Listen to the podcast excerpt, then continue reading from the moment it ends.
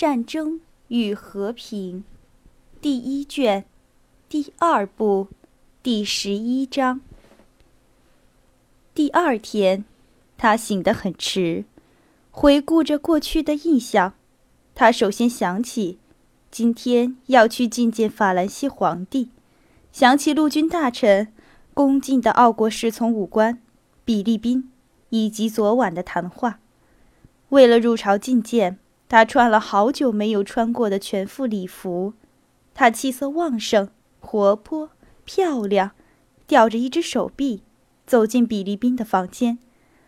房间里有四个外交界的人，伊波利特·库拉锦是使馆的秘书，鲍尔康斯基原来和他相识，比利宾把他介绍给了别人。在比利宾这里的人是年轻、有钱、快乐的社交人物，他们在维也纳，也在这里组成一个特殊的团体。比利宾是这个团体的首领，并且称他们为我们自己的人。这个几乎全是外交官组成的团体，显然有他自己的上流社会的兴趣。这和战争和政治无关，但和某些妇女和官场的事务有关。这些先生们显然乐意地在他们的团体中接待安德烈公爵，就像他们自己的人那样。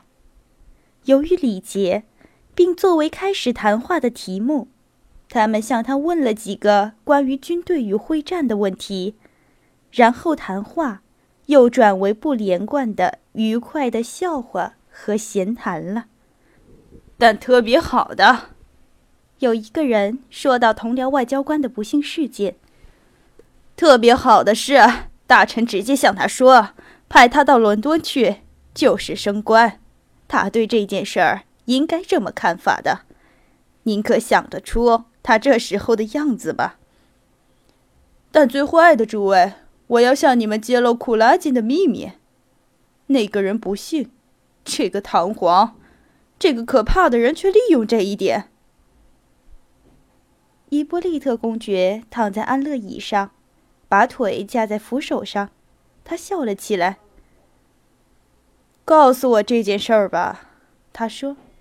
哼，你是唐皇，哼，你是蛇，许多声音说。您不知道，鲍尔康斯基，比利宾向安德烈公爵说，法军，嘿，我差一点就说出了俄军，所有的暴行和这个人在女人当中所做的事情比较起来，就算不上什么了。女人是男人的旅伴，伊伯利特公爵说，开始在油饼眼镜里望着自己翘起的腿。比利宾和我们自己的人望着伊伯利特的眼睛，哈哈笑了起来。安德烈公爵看出这个伊波利特是这个团体里的小丑，他不得不承认，他几乎为了自己的妻子嫉妒他。不好，我一定要用库拉金来招待你一下，比利宾向鲍尔康斯基低声地说。当他谈起政治的时候，他妙极了，你应当看看那副自尊的样子。他坐到伊波利特旁边，在额头上起了些皱纹，便和他谈到政治。安德烈公爵和别人站在两人的周围。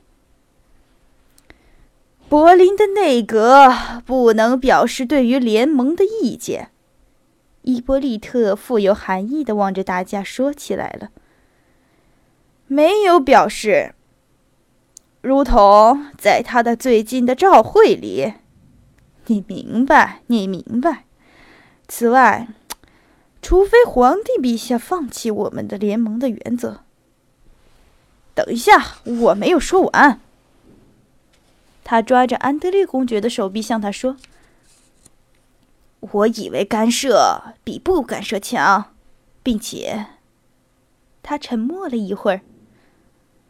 最后，我们不能怪我们的十一月二十八日的紧急文书被拒绝，这件事儿就是要这样结束的。他放开鲍尔康斯基的手臂，借此表示他现在完全结束了。德莫西尼，我从你藏在金嘴里的石子儿认出了你。比利宾说，他的厚蓬蓬的头发得意地摆动着。大家都笑了，伊波利特笑的声音比别人都高。他显然是觉得难受了，喘息了，但他忍不住他粗野的笑声，这笑声震动了他一向没有表情的脸。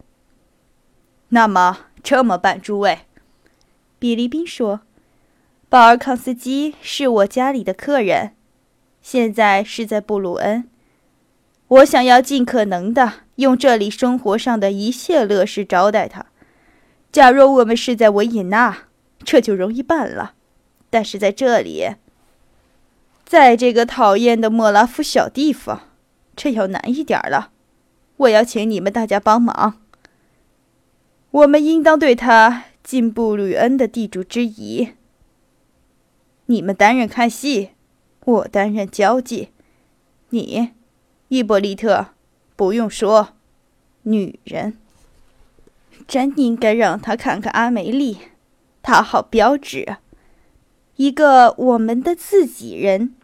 吻着手指尖说，总之，比利宾说，我们应该使这个血腥的军人注意到更人道的事儿。我恐怕不能叨扰你们的款待了，诸位，现在是我应该出门的时候了。鲍尔康斯基看着表说，到哪儿去？去见皇帝。哈哈，好，再见，鲍尔康斯基，再见，公爵，早点来吃饭。大家的声音说，我们要照应您。您和陛下说话的时候，要尽可能多的称赞供给军需和行军路线的有条理。比利宾送鲍尔康斯基到外厅时向他说，我本想称赞，但是就我所知道的，我不能够这样办。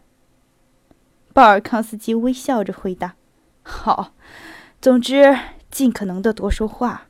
他极愿意接见人，但是他自己不爱说话，也不会说话。你就会知道的。